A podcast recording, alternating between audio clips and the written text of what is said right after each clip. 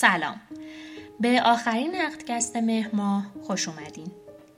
من شهرزاد شاهگرمی در این برنامه مرور کوتاهی خواهم داشت بر فیلم فرست کاو نخستین گاو محصول 2020 به کارگردانی خانم کلی رایکارت فیلمساز مستقل آمریکایی. و در اون به یک ویژگی غیر متعارف در فیلم اشاره می کنم.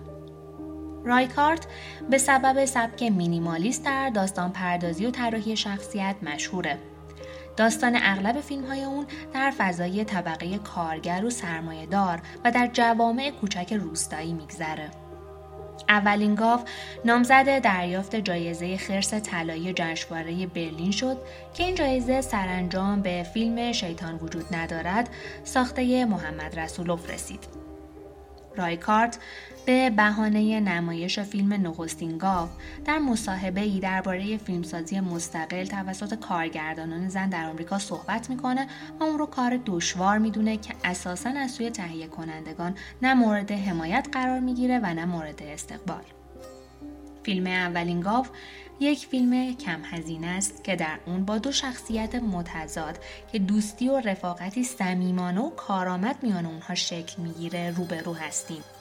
یک شخصیت سفید پوست آمریکایی کاملا درونگرا به نام کوکی و یک زرد پوست چینی برونگرا به نام کینگ لو که مکمل یکدیگر هستند.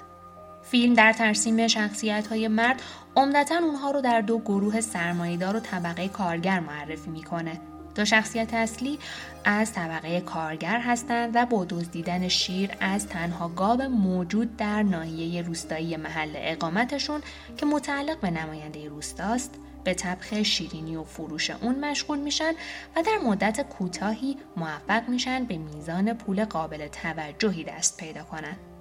شخصیت های متعلق به طبقه سرمایه دار عموما تیپ های تندخو پرخاشگر هستند و حتی در گذراترین لحظات فیلم بیرحمی اونها قابل مشاهده است. رایکارت در همون مصاحبه به این نکته اشاره می‌کنه که تلاش کرده تا به رویکردی هجوآمیز نسبت به این تیپ از مردانگی نرینگی سنتی دست پیدا کنه. اون در انتخاب بازیگرها به سراغ جان ماگارو برای نقش کوکی و اوریون لی در نقش کینگلو رفته چرا که برخی از ویژگی های کارکترهای فیلم در شخصیت بازیگرهای مورد نظرش وجود داشته. اما آنچه در فیلم نخستین گاف خودنمایی می‌کنه انتخاب گیت دوربین، قابندی ها، میزانسن و به طور کلی فیلم برداریه. رایکارت برای فیلمبرداری این فیلم به سراغ نسبت ابعاد رایج در فیلمبرداری پرده عریض نرفته بلکه فیلمبرداری رو با نسبت چهار به سه انجام داده که حاصل اون یک قاب مربع شکله. قابی که باعث میشه هنگام تماشا این حس به تماشاگر دست بده که همه چیز در قاب به ویژه دو شخصیت اصلی در فیلم به هم نزدیک هستند. انتخاب این نسبت در فیلم برداری و قاب مربعی از محتوای فیلم و درون مایه اون میاد. نخستین گاو داستان رفاقتی عمیق تا سرحد مرگ بین دو انسان از دو نژاد و ملیت متفاوته.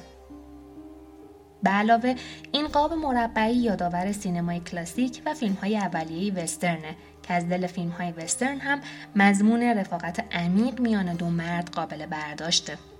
در فصل افتتاحیه فیلم زنی دو اسکلت رو زیر خاک کشف می‌کنه که کنار یکدیگر دفن شدن در نمای پایانی فیلم ما دو رفیق یعنی کوکی و کینگلو رو می‌بینیم که چگونه کنار یکدیگر روی زمین دراز می‌کشن و قاب مربعی قامت این دو رفیق رو کنار هم و نزدیک به هم ثبت می‌کنه.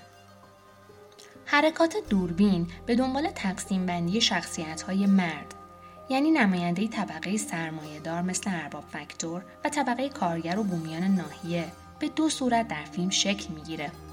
دوربین هنگامی که با کوکی و کینگلو همراه عمدتا ثابته و در نماهای نسبتا بلند اونها رو در قابهای پنجره، در و یا درز چادرها به صورت عمودی و نزدیک به هم قاب می‌گیره.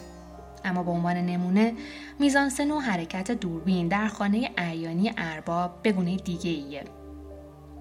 اونجا دوربین سرگردانه و عمدتا با بهانه حرکت شخصیت ها مدام میچرخه تا با یک حرکت 360 درجه کاملا به سر جای خودش برگرده. چرخش دوربین گویا به دنبال دو شخصیت اصلیه.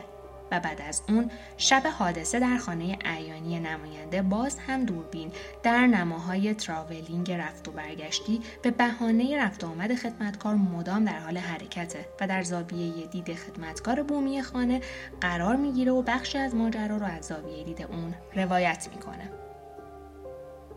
فیلم با نقل قولی از ویلیام بلیک شاعر و نقاش انگلیسی آغاز میشه. پرنده و لانش انکبوت و تارش و آدم و دوستیهایش. این جمله از دلالت های دوتایی تشکیل شده که هر کدام می‌تونن دالی به وجود دیگری باشند و بین اونها ارتباطی درونی و گریزناپذیر وجود داره. آنچه ما رو به مضمون مورد نظر کارگردان نزدیک می‌کنه. نمایش یک رفاقت ناب و انسانی تا لحظه ای که دو انسان کنار یکدیگر به خواب عمیقی فرو میرند.